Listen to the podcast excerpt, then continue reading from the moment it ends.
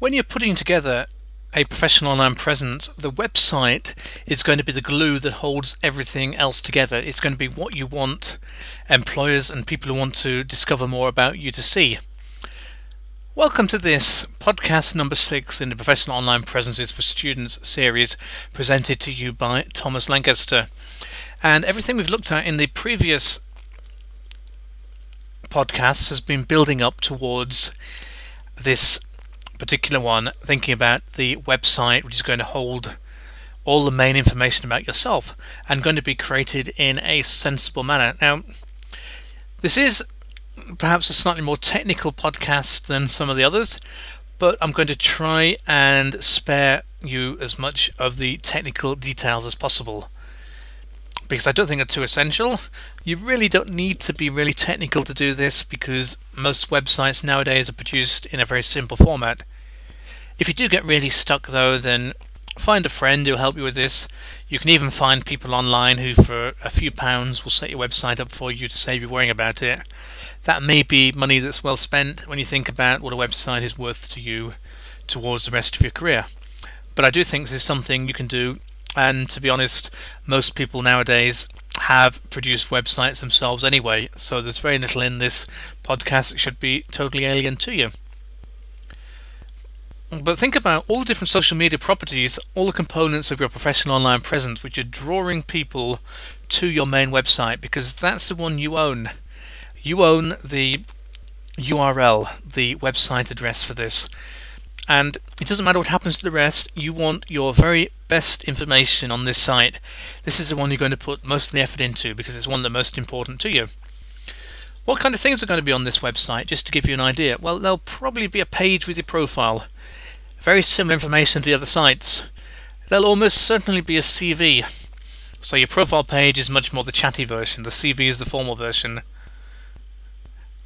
There'll probably be a portfolio on there, so some examples of the type of things that you've done, and there'll be maybe some blog posts, some stories about what's happening, and really presenting you in a great light as well. And one thing I've found is that it helps you to have a mixture of text, photos and videos, all the things we've thought about as we're going through. And photos don't have to be of you, they can be of things you've work, worked on. Uh, they could occasionally be just purely there for illustrative reasons and to beautify your site. But don't just go and grab people's pictures from the web, because you don't own them and you could find yourself paying out a lot of money in copyright infringement. By all means, point your phone at something and take your own photos if you need to do. The principle of sensible web design is really important to me, and even if you're going into a web design field, you'll find out that very few web developers nowadays create their website from scratch, because it takes a lot of time and you don't need to do that. There are much better ways to do this. It's used things like content management systems. So essentially it's a bit of software where it works a little bit like Facebook or any of these sites, where you install this software, you then just go in and you type the information you want displayed. It does it all for you. You don't have to worry about the layout, you don't have to worry about the technical side of things. The software I recommend is called WordPress. It's free software. It's used on over sixty million sites around the world, so it's reliable software. And you may have heard of WordPress to do with blogs, but it doesn't have to just be used with blogs. It can be used with sites with what are called pages on there as well. You will need some web hosting to go with this, and for the technical side you need to install WordPress. It needs to run P H P and MySQL, and ideally have an administrative interface such as cPanel. Now, most web sites and um, web hosting you find advertised will have all this, so it's not anything you need to think about. But just look around, see what kind of reviews the different companies get, see if they'll help you. They may even install WordPress for you. A lot of companies now have software as part of this cPanel. You just click one button and it installs WordPress. It's all done. You don't have to do anything too complicated. Otherwise, you can get WordPress from wordpress dot org. But I do recommend you make sure this is on your own site, on the server account which you are paying a few pounds a month for, because then you have full control over it. Once you've installed WordPress, you can choose a theme. There are, again, thousands of free WordPress themes out there to choose from. Just do a search, find one which looks pretty, and just upload that theme. You can even select this directly from the WordPress control panel. Make sure you've set up the blog name, which should include your own name, and a simple description to go with it. A couple of other things to do to set this up. One of them is called permalinks. This is how the U R L is displayed, and the one I use is called post name. So in the permalink section, choose something called post name. What that means is if you write on a post called about me, then it will end up, as an example with me, at thomaslancaster.co.uk forward slash about me, which just means that people can find it easily and find relevant information about you. It's good for search engine optimization. It's good for making you findable within Google. There are also lots of plugins. They give extra functionality to your site. Again, you can install these directly from in WordPress. Most of them are free. Uh, the one that I recommend you install straight away is called Akismet. That's the one to prevent spam appearing on your site. So if you set your site up so people can put comments on there, which is quite good, then you'll find you get spam comments up there trying to sell a course of Viagra or something like that. But Akismet will do a good job of preventing that.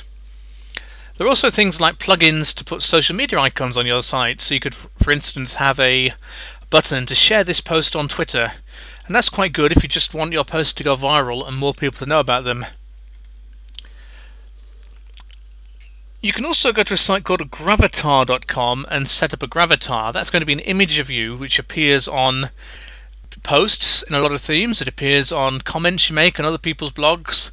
And again, that's really simple to set up. You just go onto that site, put your email address in, upload a photo of yourself, your professional photo of course, and that will become your gravatar. Because when you do set up a blog, you often find that, okay, you get a bit of a community going. Somebody goes and posts a comment on your blog as part of your overall website. You then go and you post a comment on their blog as well.